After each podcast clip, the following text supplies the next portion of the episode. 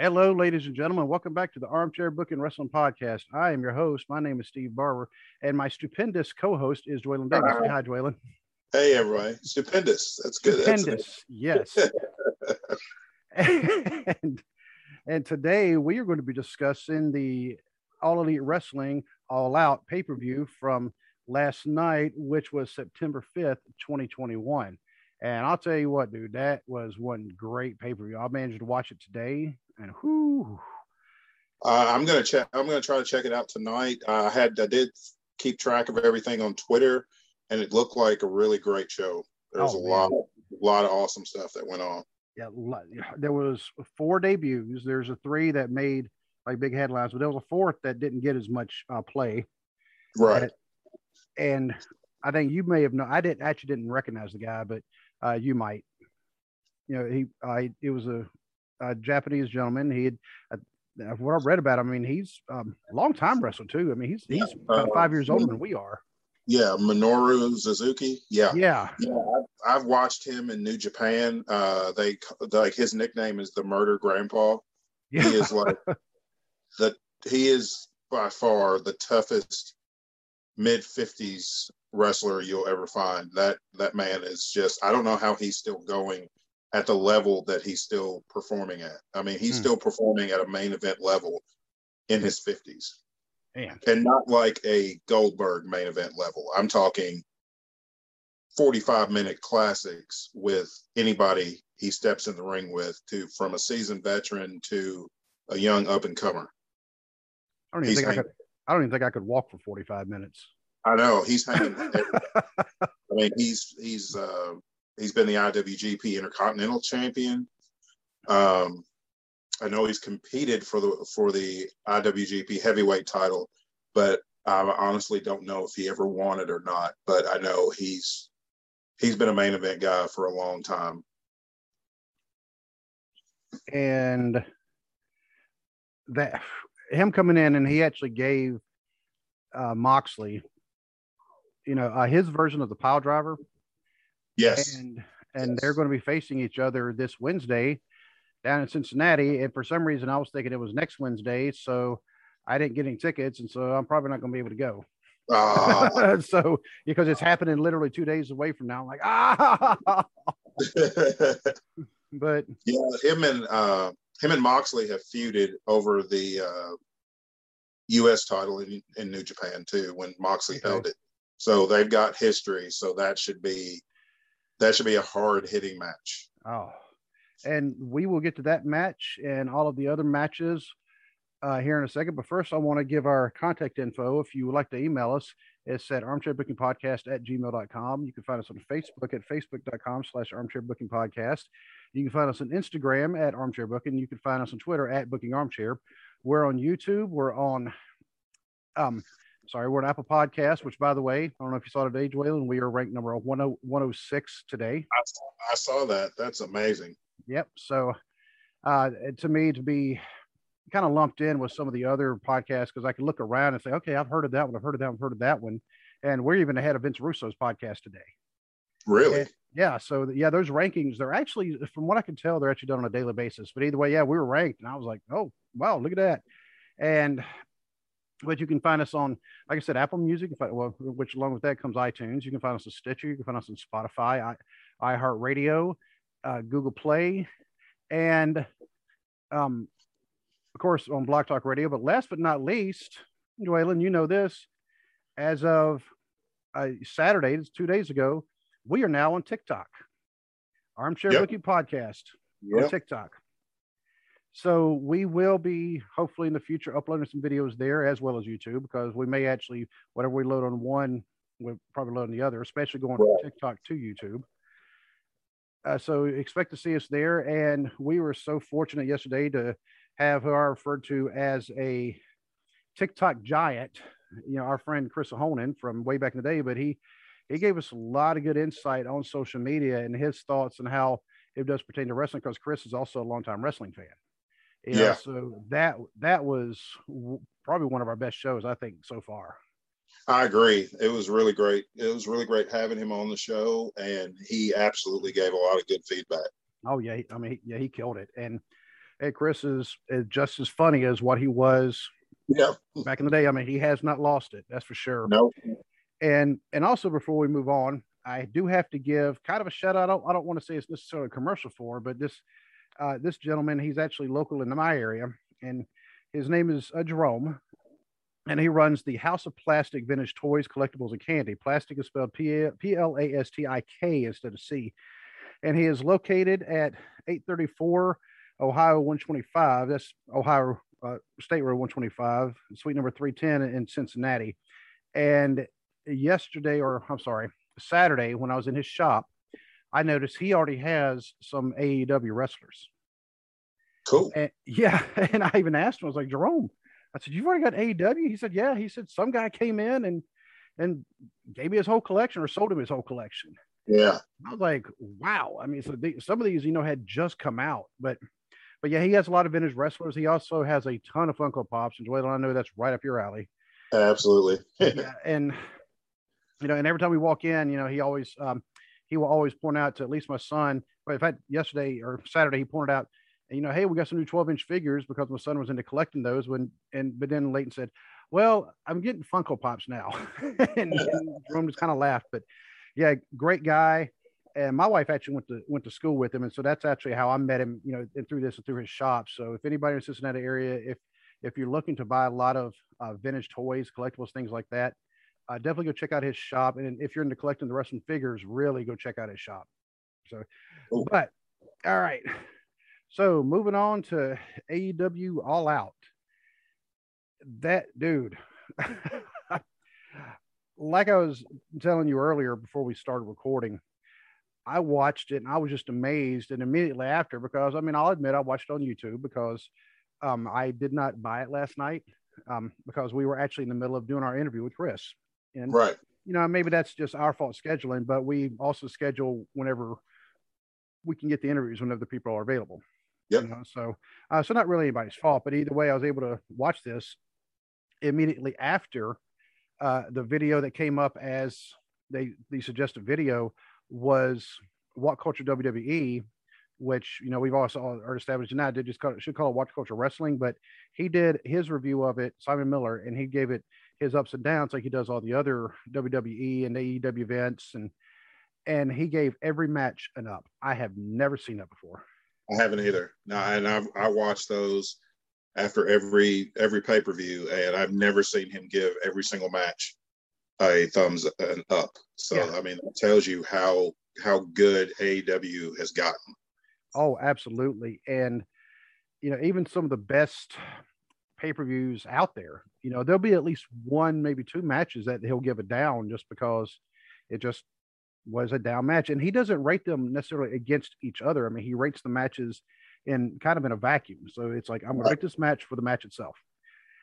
And but the first match on the pay-per-view, now there was a dark match because you had the best friends and um Wheeler and Jurassic Express going against the Hardy Family Office and the Hybrid 2 in a 10 mag tag team match. And Best Friends and Wheeler and Jurassic Express won that. Now, Marko Stunt was not involved in that match. The dude, I, I swear, I think my son could probably beat him up. You know, I mean, just look at him like, who's that kid? That kid's like two Yeah. three, and he's in there. But apparently, the dude is can just take a bump like it's nobody's business. oh, he really can. He I mean, he's he's taking bumps from guys, and it's like I'm like, it's, it's some of those. It's kind of like some bumps Foley would take, and you're like, okay, that's it. He's not getting up from that. Yeah, he's dead. You Yeah. know, he's in a coma, uh, but yet he gets up because even he, he looks like even Rey Mysterio walk up to him and look down at him and go, "What are you doing?" Yeah. you know. but yeah, so I didn't haven't seen that match. Hopefully, there is a video of it somewhere. But the first match they showed on the video that I watched was Miro and Eddie Kingston, and we'd seen some of the happenings leading up to this match. And I'm not going to repeat what Eddie Kingston said Friday night. It was actually Yeah. kind of it was it was kind of funny, but I mean, but it was kind of locker room locker room Yeah. language. Yeah. About the best way to put it. Yeah. And Miro, I mean, this was a good started out good. I mean, you got to think anytime they're having a, a championship match as the first match, sometimes you would think, wow, that you know, somebody's getting kind of kind of crapped on a little bit. Um, but not in this case because every match here was good. So to say this was the the least favorable match and as good as what it was, oh my, uh, Miro has definitely not lost a step. In fact, he may have gained some steps since he was known as Rusev. And and he won it by pinfall. Now there was a little bit of low blows. Oh, okay. You know, so he did end up winning it, but I mean, there was you, you might as well throw an asterisk on it. So, uh, but good match, and I hope you get to watch it. But one of the best things, have you seen his Twitter and Lana's Twitter since then? Yes, yes, yes, I have. It is hilarious. and I showed them to my wife earlier. and She just kind of rolled her. I'm glad Eddie Kingston was getting got that kind of spotlight on a pay per view. That man has been in this business for 20 years plus, has made stars in other in other companies. He has gotten people ready for the big dance, so to speak. Guys that guys that are now in WWE or AEW have benefited from working with Eddie Kingston in smaller promotions. And Eddie Kingston is one of the best promos in wrestling. And uh, but a lot of people don't know that because he's always kind of been, you know, that underground guy. So unless you really follow him and where he's been, um, you don't really know how good a promo he is. But that guy, that guy can definitely talk people into the building. And he can wrestle too. And he can wrestle too. He's, Man. you know, he's he's that prototypical brawler, but he he is a lot more technical than he gets credit for. Yeah, that was a really really good match. Uh, hard hitting. I mean, also like you would expect, two big guys like that, right? You know, but they were throwing good moves in there as well. Now the next one, Moxley and Satoshi Kojima. This was another good one, and also a little brutal because Moxley, I mean, he can throw some brutality into his matches, but this was actually one of the best wrestling matches I think I've seen Moxley do. Well, he he I know he's capable of doing that, but a lot of times now his you know his bread and butter is you know ground and pound, smash him. But his opponent can also do the same thing, and his opponent was also a former uh, world champion in New Japan and um, has spent some time in Ring of Honor in the past, and uh, so he's he's got a world of experience, and he's also a great technician, but a very good brawler. Yes, which almost makes you think maybe he was slightly underutilized when he was with the company up north. Uh huh. yeah. yeah, a lot of guys. Well, look at look at Moxley what look at how look at how the form you know Jon Moxley, former Dean Ambrose, look at hmm. how he's booked in AEW versus how he was booked, especially post Shield in WWE. And then look at Rusev, who at one time was the hottest thing in WWE, oh, and they dropped the ball on that. He's in AEW now as Miro, and he is. This is what he should have been. This is what they should have done with him in WWE. Oh yeah, and and I was even watching something, and because you know, once you start going down the rabbit hole watching wrestling videos on YouTube, you know, you're oh, there oh, yeah. for a while. You're there for a long while. Yeah, and I, I saw one of the videos, and I, I had not seen this before, and it's it's well, it's about two weeks old, but I figured I'd have seen it by now. But it was the ten most emotional uh, wrestling programs, like a Raw or SmackDown, or something like that. Yeah you know, and of course, you know, they were uh, number one. You know, obviously was you know Owen Hart, the show dedicated to him. You know, yeah. and and this show, um, along with making my allergies kind of act up, you know, one of the things they showed on there was when Roman Reigns announced, you know, he had leukemia. Yes. And you know, of course, they showed afterwards. I mean, you see Seth Rollins. I mean, his face. I mean, is just a mess from you know his tears. I mean, of course, one of his best friends, you know, is right. fighting a life-threatening disease. But do you remember what happened later on in that show, like towards yes. the end? They had him turn heel on Seth. after they win the tag titles. After they win the tag titles, yeah. made zero sense, especially. Zero. Uh, and I don't. Then, go ahead. the Vince had Dean doing, you know, promos talking about, you know, they're talking about Roman's cancer, and he just got to the point where he's like, "No, I'm not. I'm not saying right. That.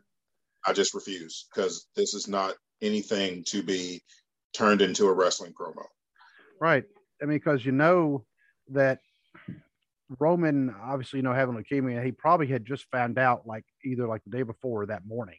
Oh, I'm sure. And so they had to change some of the plans right there on the spot. So that the angle with with Jon Moxley, Dean Ambrose, of course, turning heel at the very end of the show, they should have just stopped that right then and said, okay, we can't do that. Yeah. That's in bad taste. But yep. they didn't. So, and now Dean Ambrose turned into Jon Moxley, and he's just tearing it up in AEW. Oh, yeah. And he's going to be tearing it up this this coming Wednesday night at the Fifth, Fifth Third Arena down in Cincinnati against Minoru Suzuki, which you would think they would wait to get on the next pay per view, but I guess they would. They just want to go ahead and and get into it now and and show, I guess, the beauty of these matches because if they've had a program before in New Japan, you know they know each other well, they know their chemistry, yeah. they know what they can do. Yeah. And uh, one other thing about Dean Ambrose, I mean Jon Moxley, uh, he is also the current uh, game changing game changer wrestling world champion. He right. showed up showed up uh, like unannounced at the event, the War Games event they were having. Matt Cardona, he used to be Zack Ryder, was the reigning champion. He had beaten Nick Gage at the uh, the homecoming event, and Moxley shows up as like the mystery opponent and beats him and becomes the GCW World Champion, which sets up a match that they've been building to, which is Jon Moxley versus Nick Gage for the GCW World Title. Mm. More than likely, it will be a death match because Nick Gage doesn't know anything else. Nick Gage doesn't know anything else, and Jon Moxley is very comfortable in a death match. So yeah, and I think if you were to say Nick Gage, okay, he's winning a first blood match, you'd say, okay, I lost. Yeah, yeah. you know, he walks in and they grab him in an arm lock, and he'll just start squirting blood. Yeah. So, but yeah, but the, when Minoru uh, Suzuki actually showed up and his music hit, and I had no idea who it was. I mean, I'll be honest with you. And they showed up, and and Moxley was like, "No, no," and then he actually you could see him mouthing some f bombs. Yeah. So, but I was like, "Who is this?" And but then Jim Ross, of course, was talk about him and and some of the things he said. He doesn't want me to see this guy, and, and it's like, "Oh, okay, this ought to be good then." And yeah. he got, you know, they got went got into a little. They were they were doing the no selling. Uh, and, you know, and then finally he got Moxley in that in that power driver. I don't it it almost looks like what Cesaro does when he does that that kind of a flapjack looking move when he puts yeah the uh, the Gotch neutralizer that actually is called I think it it has been called the Gotch pile the driver. Gotch, that's right. Yeah, I did see it labeled as that the Gotch pile driver. I'm guessing it was a probably a Frank Gotch invention. Mm-hmm. Yep. Yep. So okay, that makes sense then. And but yeah, they got it set up. So uh, I'm looking forward to watching that from my house, 25 miles away. anyway, oh. Yeah, yeah. I mean, that's well, maybe 30. I mean, but yeah, that's how, dude, that's how close I am to Cincinnati. I mean, we, um, that's crazy. Yeah, uh, part of Cincinnati is in uh, Clermont County, and my house is about two miles away from the Clermont County line. Oh wow! Yeah, so and uh, yeah, that's how close we are. Uh, but the next match with Britt Baker, and of course she's accompanied by Jamie Hayter and and Rebel, mm-hmm. Defending the AEW Women's World Championship against Kris Statlander, accompanied by Orange Cassidy, who showed more emotion than what he had ever shown ever before. And I thought this was, you know, a pretty good match. Kind of, and well, I don't want to say, you know, kind of brutal for a women's match because anymore the women's matches are actually more brutal than the men's matches. Yeah. But this one actually has a lot of hard hitting stuff, a lot of good moves.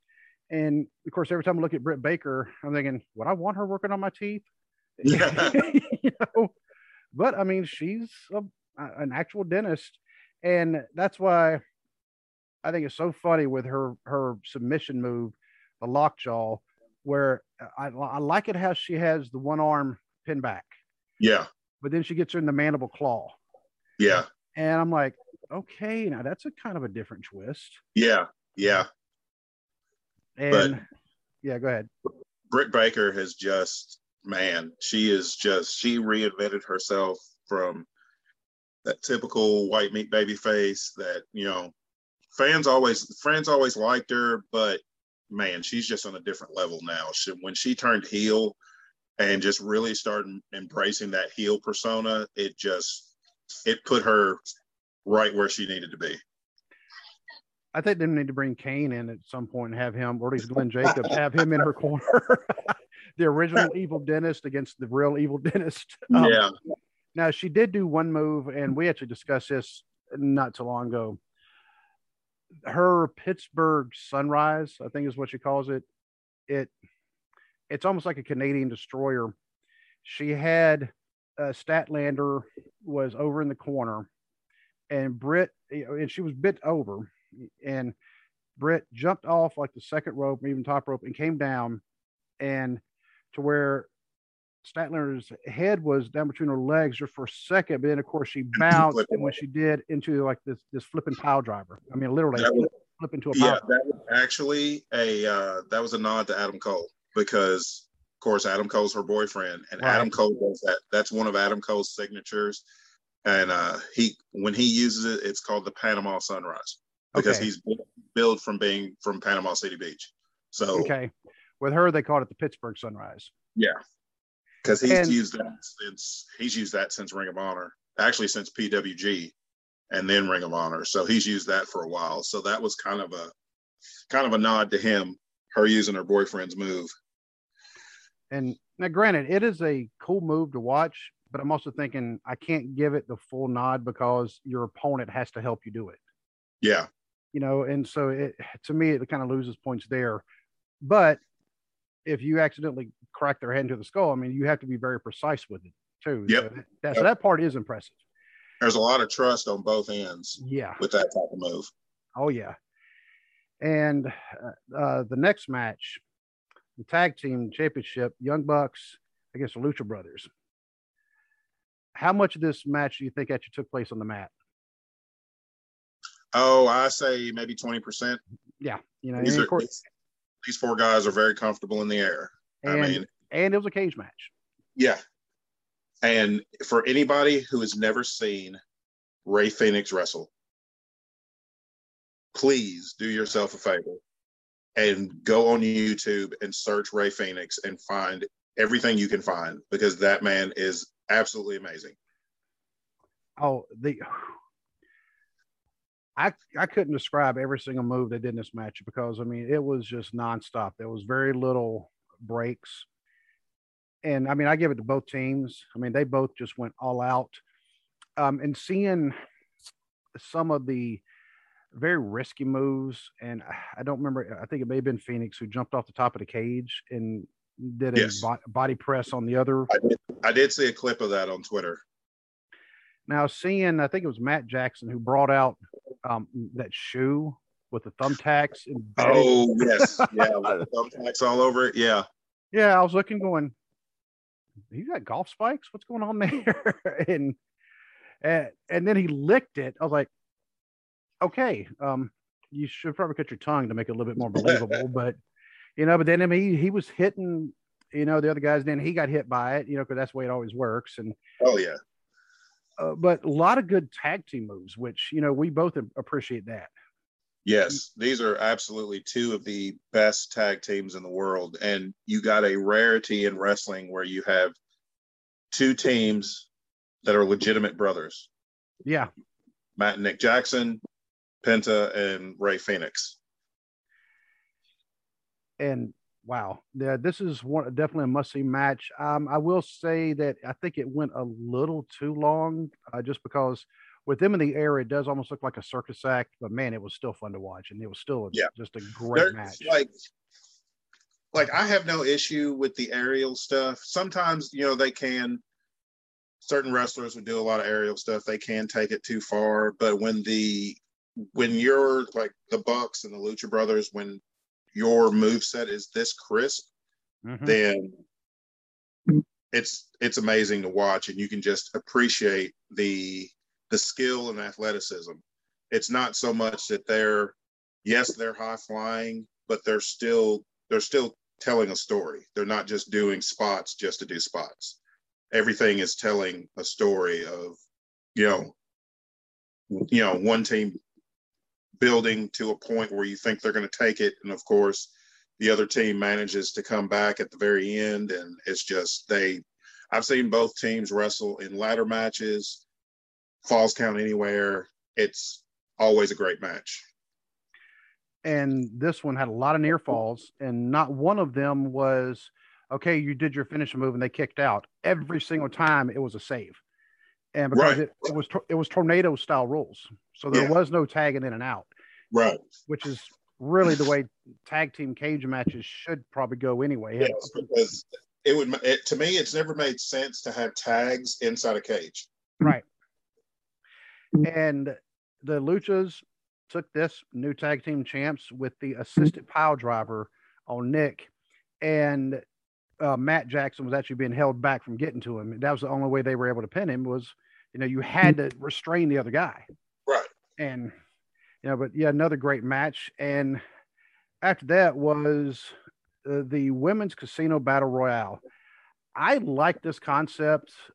I I realize, I mean, they can't do a Royal Rumble style. They can't have one person coming in at a time.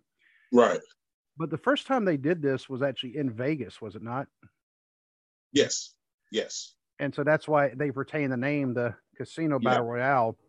They they draw the deck of cards and they assign different folks, like four uh, women, or is it the four or five women? Okay, you're a diamond, you're a heart, you're a spade, you're a yep. club. Mm-hmm. And then they have the Joker, who was the very last person. And as they're coming in, you know, of course, they ended up being, you know, pretty good. But then you know who the Joker was. Yes. Yep. Ruby, formerly known as Ruby Riott but uh, Ruby Soho. And the crowd prop popped pretty big for her. Oh, they really did. Yeah, and I I don't remember recall seeing her name in any of the recent press releases or rumors about her signing. Uh, I haven't either. I've just I follow her on Twitter, and she's had a lot of like little destination videos of like kind of like where is she going to end up. And I had a feeling it was going to be AEW because it's national television. It's yeah. you know they're they're building their women's division, you know, and they've got a great champion at the head of that division. And if you're trying to get out there, which she, you know, she never won a title in WWE, which is ridiculous. But yeah, she should have. She should have. Uh, whether it been the NXT women's title, Raw or SmackDown women's title, she should have had one of them, if not all of them at some point. Um, but she never got that in WWE and I feel like AEW is going to give her that opportunity. Oh, I can see it, and uh, that she will probably start out as a face because the crowd was cheering her. Yeah, you know they're happy to see her because I think the crowd, and this is one of the things as I was watching this, I was thinking somebody really needs to give Vince this memo. If you don't think the fans are going to respond to stuff, you aren't paying attention because exactly yeah, they the fans. Uh, you, you think the fans in AEW don't know who the people are in WWE? They watch both products. Yes. And so they knew that she was available, and so when she came yep. in, yes, and they liked her, even though she was a heel in WWE. They still liked her character, so they're happy to see her. Yep. And, and go ahead. Her her um, her name comes from there's a uh, song by Rancid called Ruby Soho. Ah, okay, there we go. She took the Ruby from it when she came up with Ruby Riott for WWE. Of course, WWE owns Ruby Riott, so she can't use right. that part of it. But the uh, lead singer of Rancid suggested that she use the name Ruby Soho. He gave her permission to use their song title as her ring name, so that's where she got it from. And you know that actually makes sense too, because I mean those tattoos on her, they're real. Yeah, and so, yeah. I mean, she is about that particular life where she's into, you know, like Rancid and, and other bands like that. So, yeah, I mean, it fits and makes her genuine. Yeah. And hopefully, yeah. go ahead. No, go ahead. Oh, I was going to say, hopefully AEW pays her enough where she can buy the other half of her trunks. You know, because she's still supporting the one, you know, the one leg look. Yeah. so, I've always liked that look though, because it kind of, you know, ev- everything about her look has always set her apart from everybody else. It oh, wasn't. It, it was never cookie cutter. She didn't look like every other female on the show. As soon as you, as soon as she came out, you know, the hair, the makeup, the tattoos, the ring gear, everything just spoke to you as soon as you saw her. It just kind of it caught your eye and you were just like, okay, let's see what she's all about. Yeah. And I think that may have been probably the reason why Vince never would put a title on her because she doesn't look like you know, everybody probably. She doesn't have the. Yeah, she doesn't fit his mold of what a female wrestler should look like. And I of course, I personally find that ridiculous, but mm-hmm.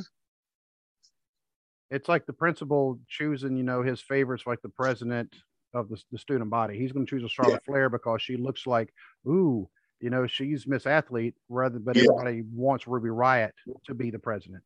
Exactly. You know, so, but yeah, that that uh, battle royals. I mean, sometimes it is kind of hard to judge them because by their nature, you can't have too much action going on at the ring at the same time because you can't maneuver too yeah. much. Yeah.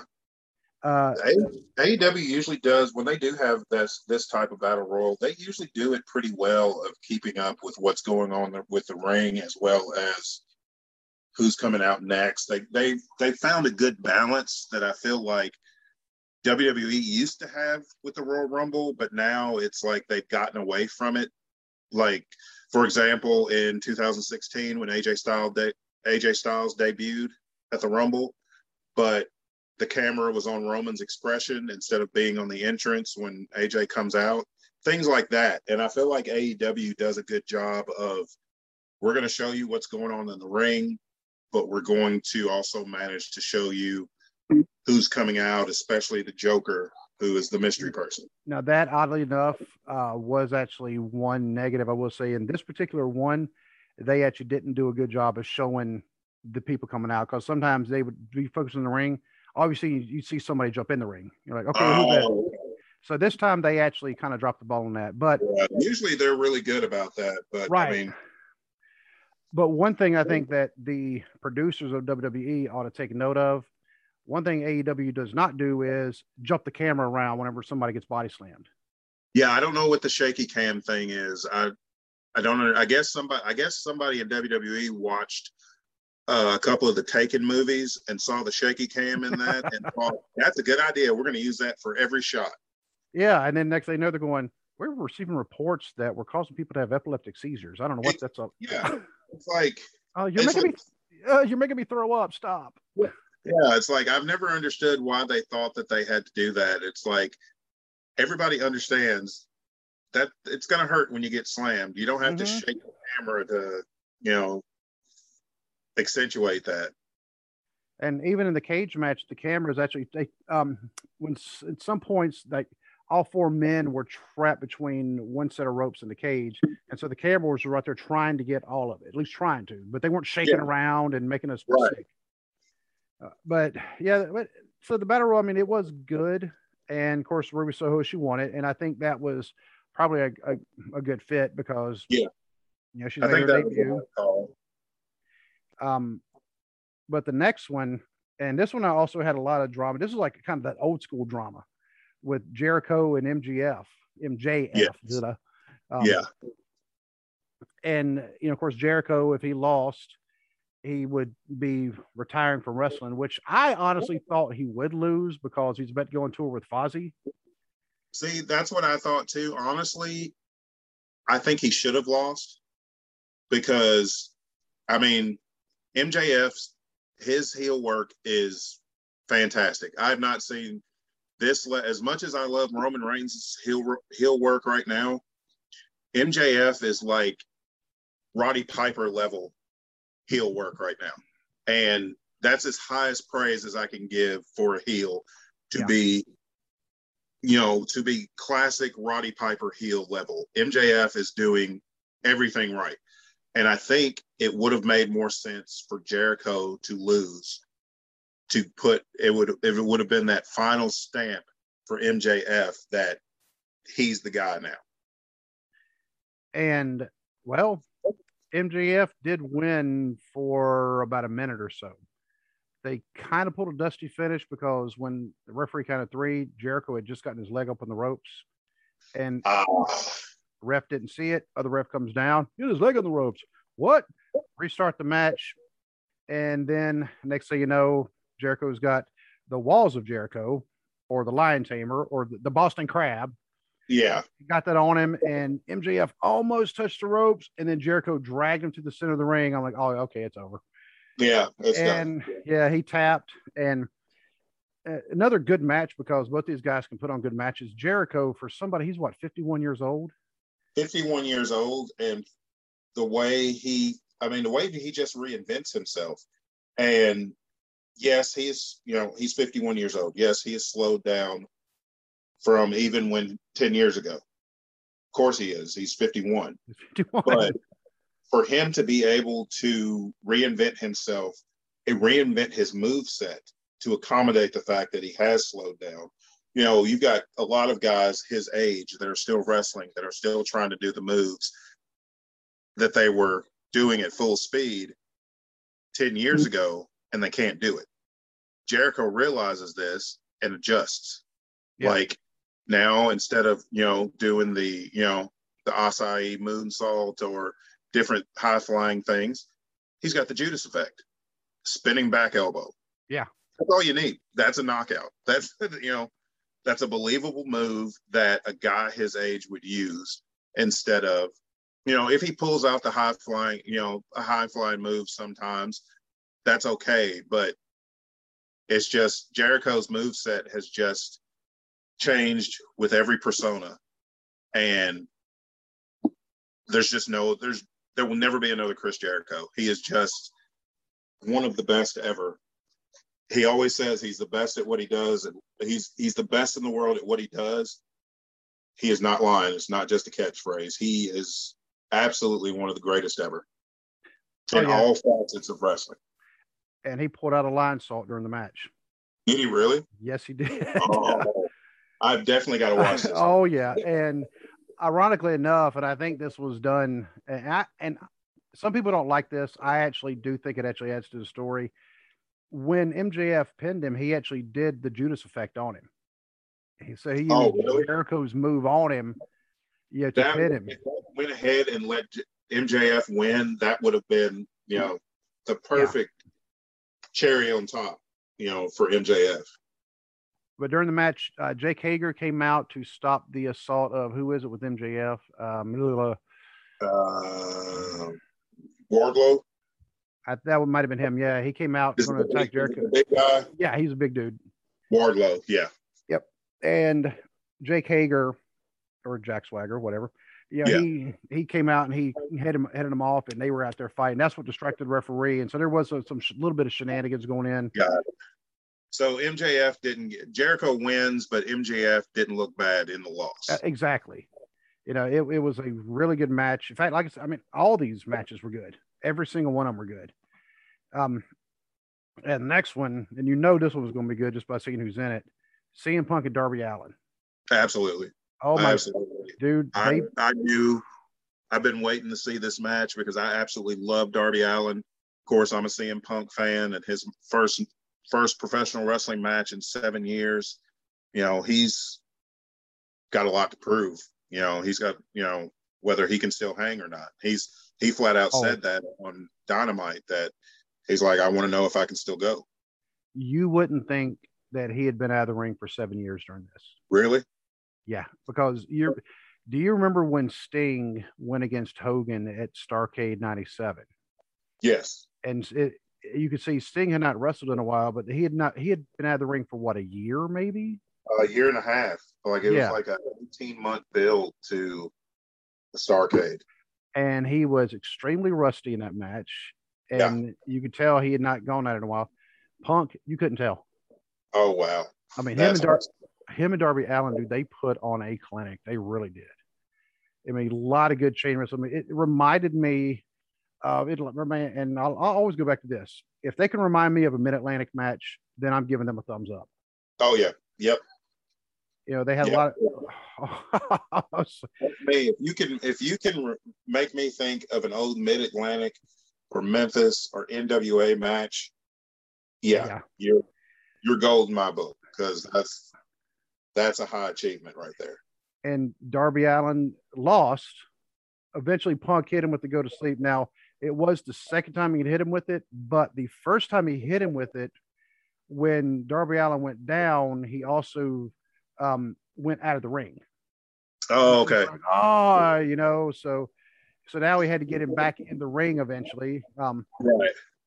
But the psychology was great, and the move set, like I said, I mean, you, there's one of the a spot that you'll always see in a lot of Ric Flair's high profile matches where, um, somebody they'll get him in a um, they're in front of him, and he will kind of flip over them, but he'll grab their legs, but he's laying on top of them, like back to their chest, and he's pinning them.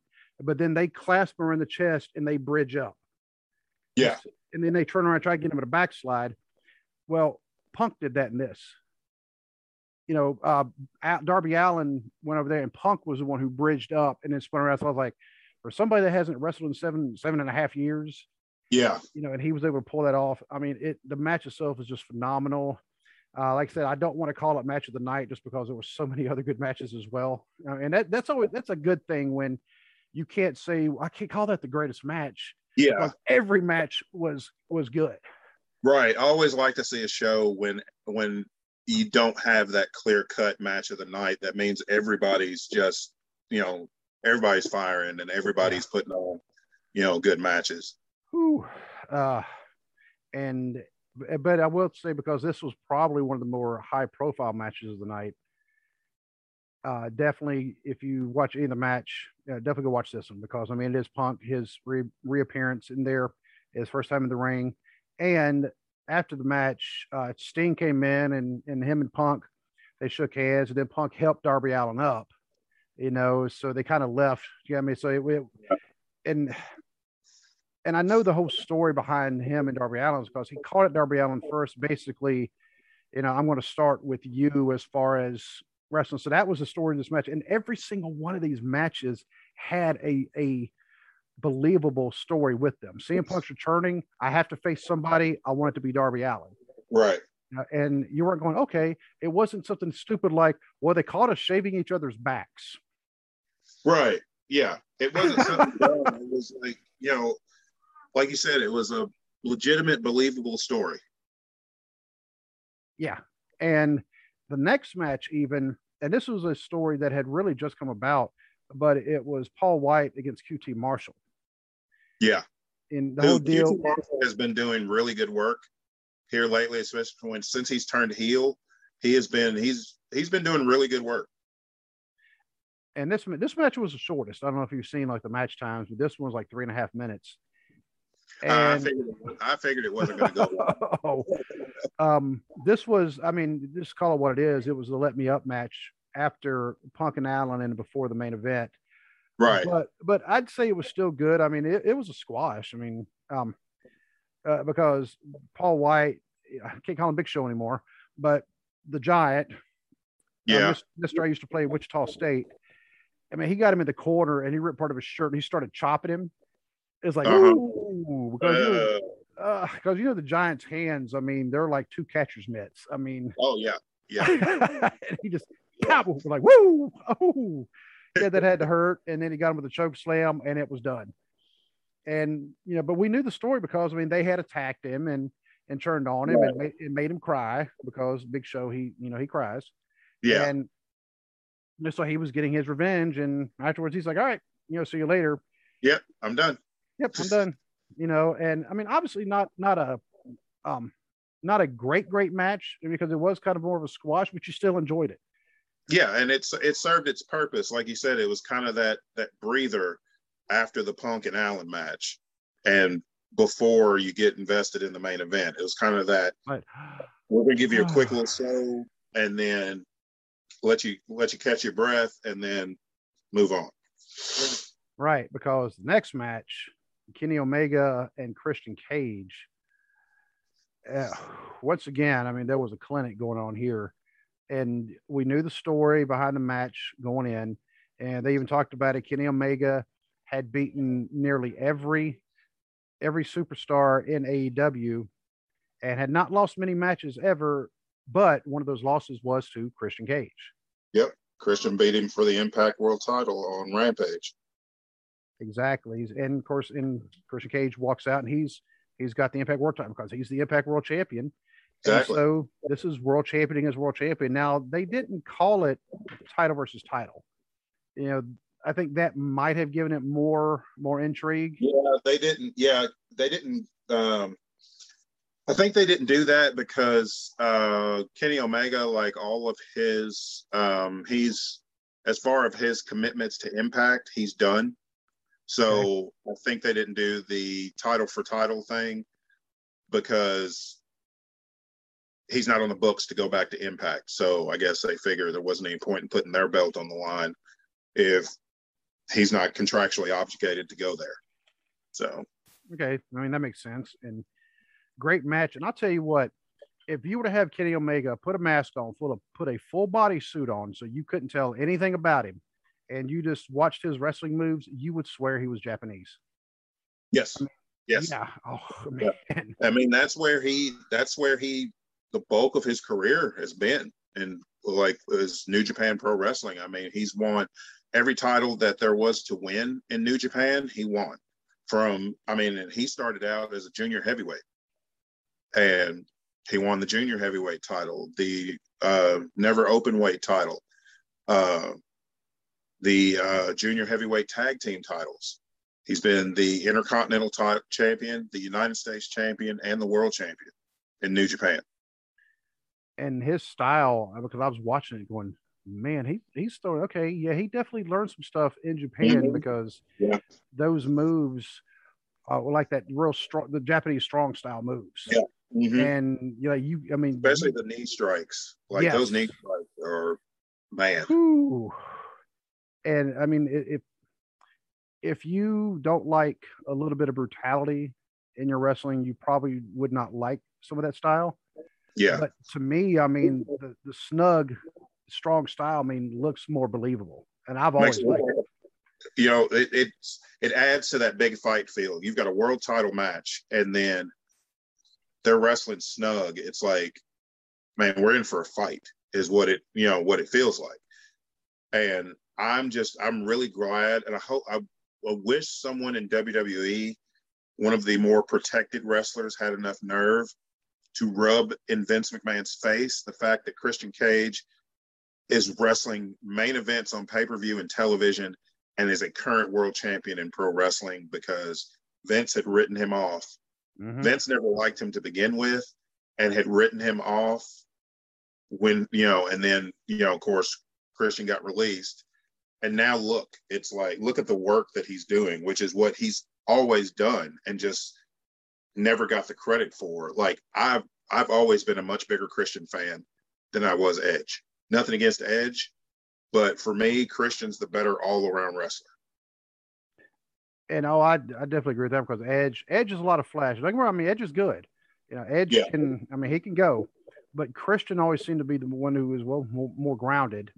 Yeah, and, and more, you know, more grounded, more polished, and he didn't need all the flash to get it done. He could cut a great promo because I personally, Edge is always hit or miss with the promo work to me, but Christian has always been great at promos, especially when he left WWE and went to TNA, and he did some of the best work of his career there. And it's like you can see it now, you know, in AEW.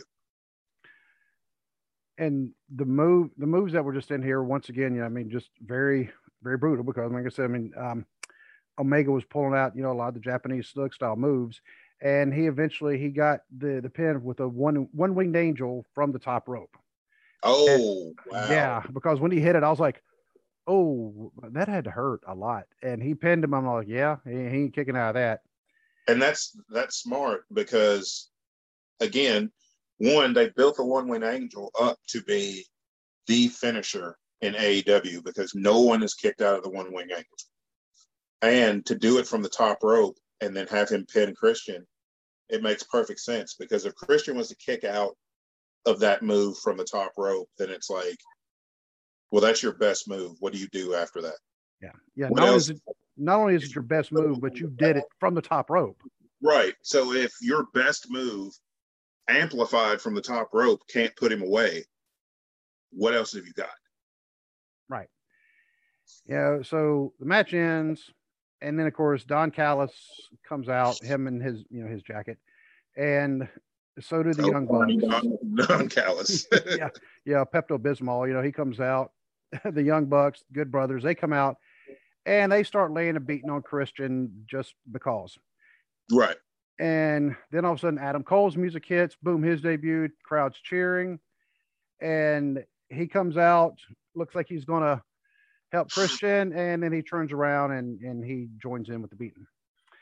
And so, you know, also now Adam Cole, who literally went from being a face to being a heel in the in the span of about three minutes. Yeah. and and um, it's so good that he can make you cheer him and hate him in that three minute span. Yes. And he basically was like, What? You thought I we're yeah. You, I'm you know, we're friends. What are you thinking? And exactly. And then you hear Flight of the Valkyries come on. Yes, I I marked out. I showed I showed my daughter that and we were both like, This is awesome. Yeah. And a slightly different version. I mean, you could hear yeah. it, you know, but Flight yeah. of the Valkyries, I imagine, is probably in the public domain. Yeah, you know, I believe so. that old. And yeah, they kind of remixed it, but it was still it's still a really good sounding theme. Oh yeah, and and of course the crowd just I think that was probably the biggest pop of the night. I think so. Uh, you know, Ruby Riott was big. Adam Cole was bigger. Bryan Danielson, formerly known as Daniel yeah. Bryan, was yeah. huge. Yeah. And he came out, and of course he's helping fight everybody off. Off, and then in fact, um, uh, oh my God, I am losing. Um, Jurassic Express, they had already come out to try to help Christian anyway. And but then they also got the beat down. Well, now everybody, right. you know, they um with Bryan Danielson came in, all of a sudden now everybody's re-energized and they were to fight off all the baddies and they all celebrated in the ring. You know, but of course Danielson is sitting there, you know, with his new haircut, his new top knot that he has in the top. I can't yeah. do that. I mean, even if I had enough hair to do it, I, I still don't think I'd be able to do it. um, just not my thing. But um, but that's how the the pay per view going, you know, end up going off the air was. I mean, everybody just celebrating. He's and he, of course, doing yes and yes and yeah. do a couple of yes kicks to people, and uh, that's going to be some. Um, well, he's already got some people he's going to be in there with, and it's kind of funny. Him and Adam Cole are going to be probably going against each other. Yes. And, and here's one of the things as I was thinking about this today. It's like, okay, what am I going to bring up? Adam Cole, of course, was one of the biggest in NXT. Yep. Last longest week. reigning champion in history. Yep. Literally last week he was in yep. NXT. Yep. And still tearing it up. But of course, I mean, everybody knew his mm-hmm. contract was over. Daniel Bryan was in the main event of WrestleMania 118 days ago. Yep. Think about that. I mean, you know, you're talking less than six months, little, slightly less than six months ago. He was at Mania, part of the main event, and now he's with their biggest competitor. Yep.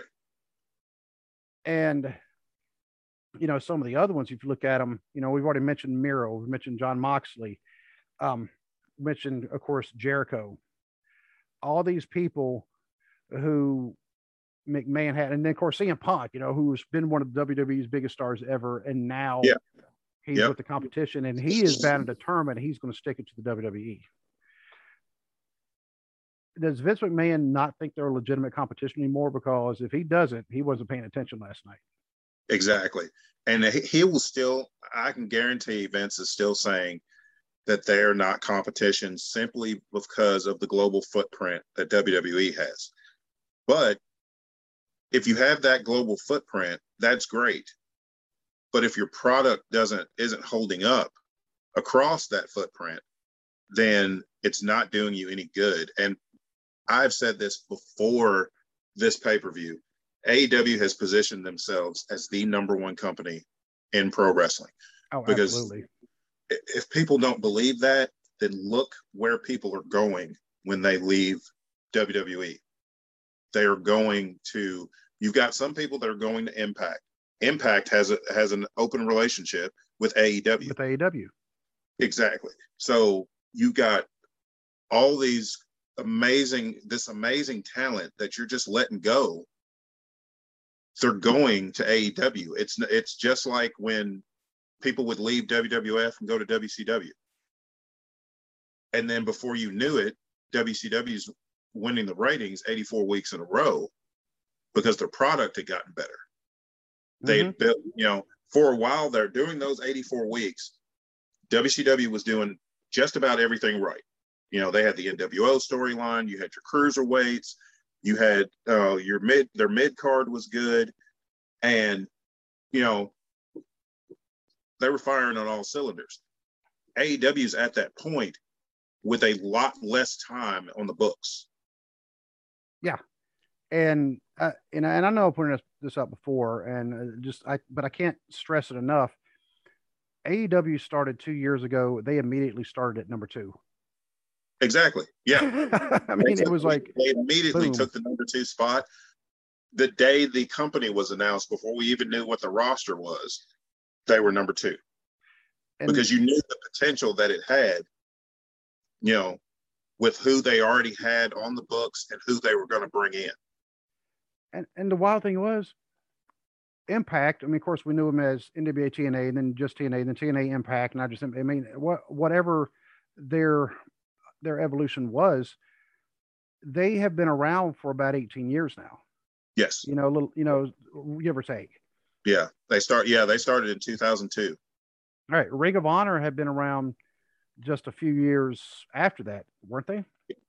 Um, I think, honestly, I think TNA and Ring of Honor were around about the same time. Okay. Makes sense.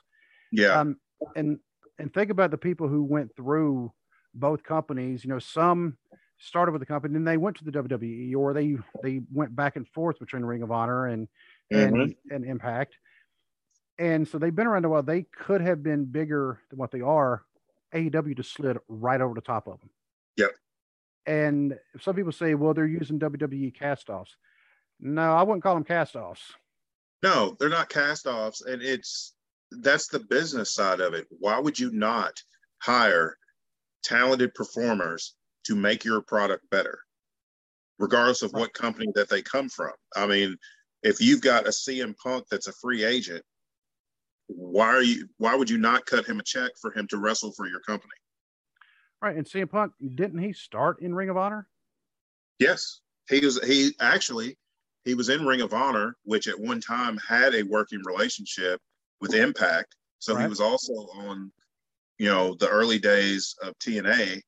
And then once that relationship ended, then he was, you know, he was on Ring of Honor full time. Yeah, he came through Ring of Honor, and that's how he got discovered by WWE was his work in Ring of Honor. And Daniel Bryan wasn't he also in Ring of Honor? Yes, sir.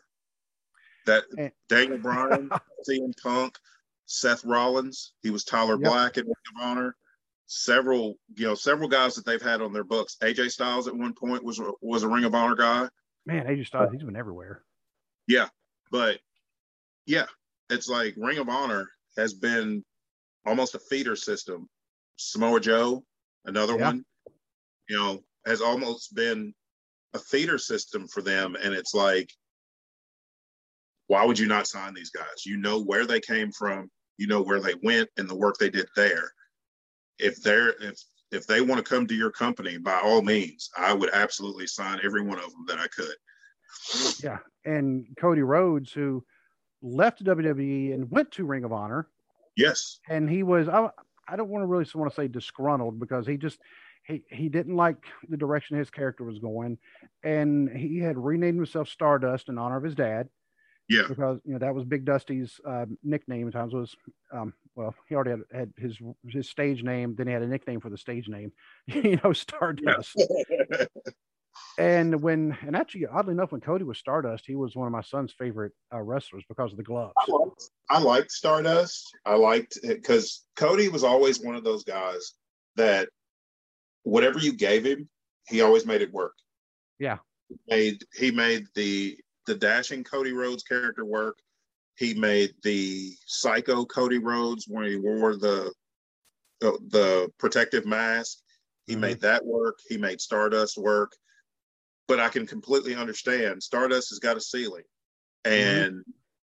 he didn't want to be stuck in that spot his entire career, which I think Vince was more than content to leave him as Stardust his entire run. And Cody wanted more for himself, and you can't fault him for that. Yeah, and not only that, but it was Stardust, Goldust's brother, Stardust. Yeah. yeah. And Leyton liked the gloves. Remember, he put on the gloves and yeah. had that star. Yeah. And we, I was going to get, we were going to get him the gloves, but then he left, and so they weren't selling the gloves anymore. Right. You know, I may be able to find someone on eBay or something, but, and then you know, of course, he left, and they left on amicable terms. I mean, it wasn't, you know, he wasn't talking yeah, trash about him. Release and they they gave it to him. Yeah, so I was like, all right, no hard feelings, we get it. And he went Ring of Honor and was blowing it up in Ring of Honor. Yep. Because he's Cody Rhodes, and I think Vince is forgetting that's Dusty Rhodes' son. Goldust yeah. is Dusty Rhodes' son. Exactly. think they have a lot of wrestling in their head that they could be yeah. helping you with. And now, granted, I will say I would have never suspected Cody would all of a sudden become this top executive of a brand new wrestling company that became Vince McMahon's top competition literally overnight. Right. You know, I, I don't think anybody really could have predicted that, but but he did it. Yeah. And and he took Brandi with him. And you know, now of course now they're starting a family. And, and took his brother too. And then Goldust came on and yep. because that's right, because Goldust, which well, Dustin Rhodes, he also debuted on the very first pay-per-view they had. Yep mm-hmm. because they had their match against each other, and and he said, "I want my brother back." And yeah, you know, like, was a. Uh, have you seen that match? I haven't seen the entire match. I've seen bits and pieces of it, but I've heard it is just off the chain. If you can find it, you need to watch it. It is amazing. And Dust, Dustin Rhodes is also, you know, 50 and mm-hmm. he is moving around that ring like he's 30. It and is the, just uh, amazing, oh. especially the journey we know that he's come with his, you know, his recovery with, mm-hmm. you know, drugs and alcohol and his his sobriety, the issues he had getting there. For him to be where he's at now is just I have so much respect for him. Yeah. And you know, his moveset, I mean, granted, being in his 50s, I mean, his moveset isn't going to be like it was before. He's not going to be getting up throwing the drop kicks. I mean, he's six foot six. So he's not going to be getting up in the air and throwing the drop kicks. But he actually did. But he shouldn't. Yeah. That's the thing we know. Shouldn't he be, but he does. Actually, and he actually pulled off a Canadian destroyer, and it was impressive. He looked like a cruiserweight pulling off the Canadian destroyer.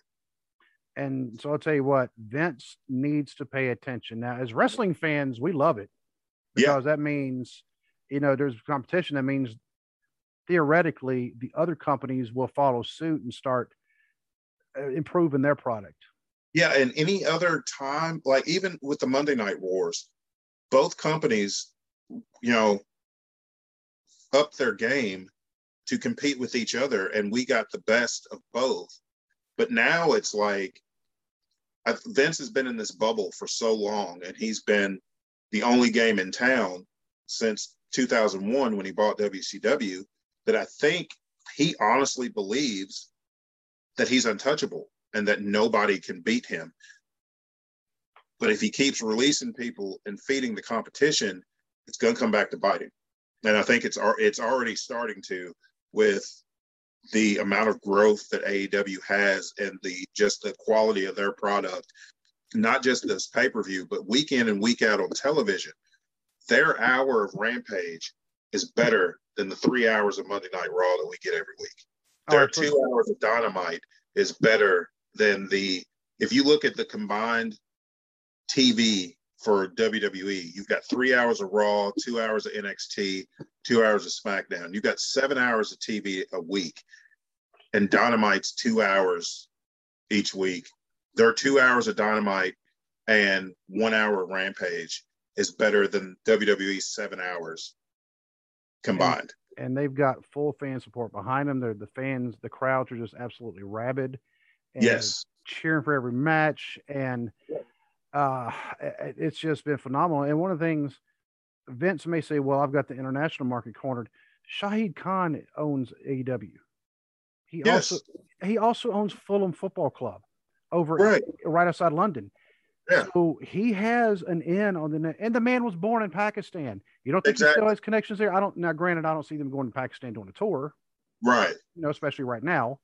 Yeah. You know, it may get, get a little scary. But he could still take them over to London just like that. He could actually take them instead of going to Wembley, he could take them to uh, the Fulham Football Club's uh, stadium. And the thing is, while Vince thinks that he has this international market, it's really not as strong as it used to be. NXT UK, they do not promote it like they should. I keep forgetting you know, about the wrestlers in NXT UK. Yeah, they they went through and they gutted all of these UK promotions, scooped all their talent to build NXT UK, and then now it's just an afterthought. And then they were going to do NXT Japan. They closed the doors on it this past week they they dissolved and they dissolved WWE Japan because both with the pandemic and then with WWE's performance here lately, you know, they can't get that off the ground. So right. all this international, you know, this international, you know, this global footprint that he thinks he's got is actually shrinking on him while these other companies are building their own and think about this. I mentioned the show WhatCulture WWE, who did a review of AEW's pay per view. Where's Simon Miller from? The UK. Exactly. So yep. AEW's are they already have. They may not have done any tours over there yet, but they do have a presence, and they do have this relationship going on with uh, New Japan as well. So exactly. They, they've got ends. As soon as the pandemic is, they've considered it safe enough. We don't think anymore the Delta Echo Foxtrot variants are going to show up anymore. You know, as soon as they say, okay, it's safe, yep. go about lives, get this back back on the roll, and it's going to be even more competition for Vince or Triple H or whoever owns the company at the time, and whether it be NBC or Universal or whoever. And like I said, for wrestling fans, it'll be good. Yeah. For Vince, maybe not because he just he doesn't want competition and he wants to be the only game. And it's like that's not healthy. That's not healthy right. for business. Even when the when they started the Attitude Era, they only did it because they were on the brink of going out of business. Mm-hmm. WCW was close to putting them out of business. So Vince's back was against the wall, so he had to get edgier and do th- do different things to bring in new viewers and update yep. his product. Now he's not trying to do that, and he's letting every other wrestling company from your from GCW to AEW. He's letting all these companies build and grow and get stronger. And for the industry, it's an amazing time to be a wrestling fan and to be a wrestler. Unless you're in that bubble of WWE, because you get told there's nothing else outside of it. So while they're going about their own little world over here, everybody else is building and working together like they should in the first place, like the old territory days. Everybody's mm-hmm. working together to better the whole product. Right. And Vince needs to remember this, and I'll leave this as kind of a, a closing note before we, we got to go. Vince, look at what happened to WCW. It was not the attitude era that really killed them. WCW, they got arrogant. They thought they were too big to fail. Yep. And, they, and then they failed and they failed hard. Yeah. WWE is making those same mistakes. They're they're repeating the same des- bad decisions that mm-hmm. WCW did, where they're giving people too big of a contract for very little work, and then they're losing their top people who are getting disgruntled or they're getting fired because well we can't afford to pay you because we just paid this other guy and yes right. i do realize yeah they didn't like chris pointed out yesterday they did lose a lot of money because they weren't doing any live shows so they weren't getting their revenue you know but but at the same time they they they made record profits last year and this year and they're publicly traded company yep. yeah so it's like like I like I was telling Chris. I'll say this real quick because I know we got to go, but WWE was the only company that were releasing people. Yeah. You've got, I mean, Ring of Honor never let anybody go. Impact didn't let anybody go. Not not for financial reasons. Not for financial reasons. Not right. for financial reasons. Right. If they if somebody asked for their release, these companies did grant those releases. Right. But financially, they kept everybody on the books that wanted mm-hmm. to be on the books. So you can't tell me that Vince couldn't have done the same thing. Exactly. And some people were were let go because of personal conduct reasons. Right you know, but that was onesie twosies, you yeah. know, amongst the entire industry. It wasn't like yeah. a big rash of people to drop. And there's rumors that they're about to drop some even more people. Yeah. You know, so they're going to keep they're going to keep dropping people, from what I understand. They're the next thing is supposed to be a lot of NXT people that have been there for a long time could be on the chopping block next. Watch out for Tommaso Ciampa. Yeah. Yeah. yeah. And I and I I really like him. I, I always want him to go to the main roster, but I think he probably does. He would get misused in the main roster. Maybe that's why he didn't want to go. Yep. But you know what? If he if he goes to AEW or Impact or Ring of Honor, it's going to boost them. Yep, he's another one, former Ring of Honor guy. There you go. So we don't have anything planned for Thursday, unless you think of something. Not yet, yeah. but we uh, we managed to pull it through, and and we uh, this kind of I don't want to say flying by the seat of our pants, but you know, coming up with it on the fly, I think has actually worked pretty good. Even though we do have some things planned in the future, we know on certain dates, but but those are in the future, right? You know, so. But in the meantime, this has been, I think, another good episode. And if anybody has not watched the pay per view, uh, you can actually find it on YouTube. I'm not going to give you the link, you know, because I don't feel like getting getting in trouble for that. But just go search it out on YouTube you can find it. You can also find, like Dwayne said, a lot of highlight videos. You can find a lot of reaction videos to it. Uh, it's a really, really good pay per view, one of the best ones I've ever seen. And so I definitely suggest you go watch it. And until Thursday, my friend, I will see you. All right. God bless.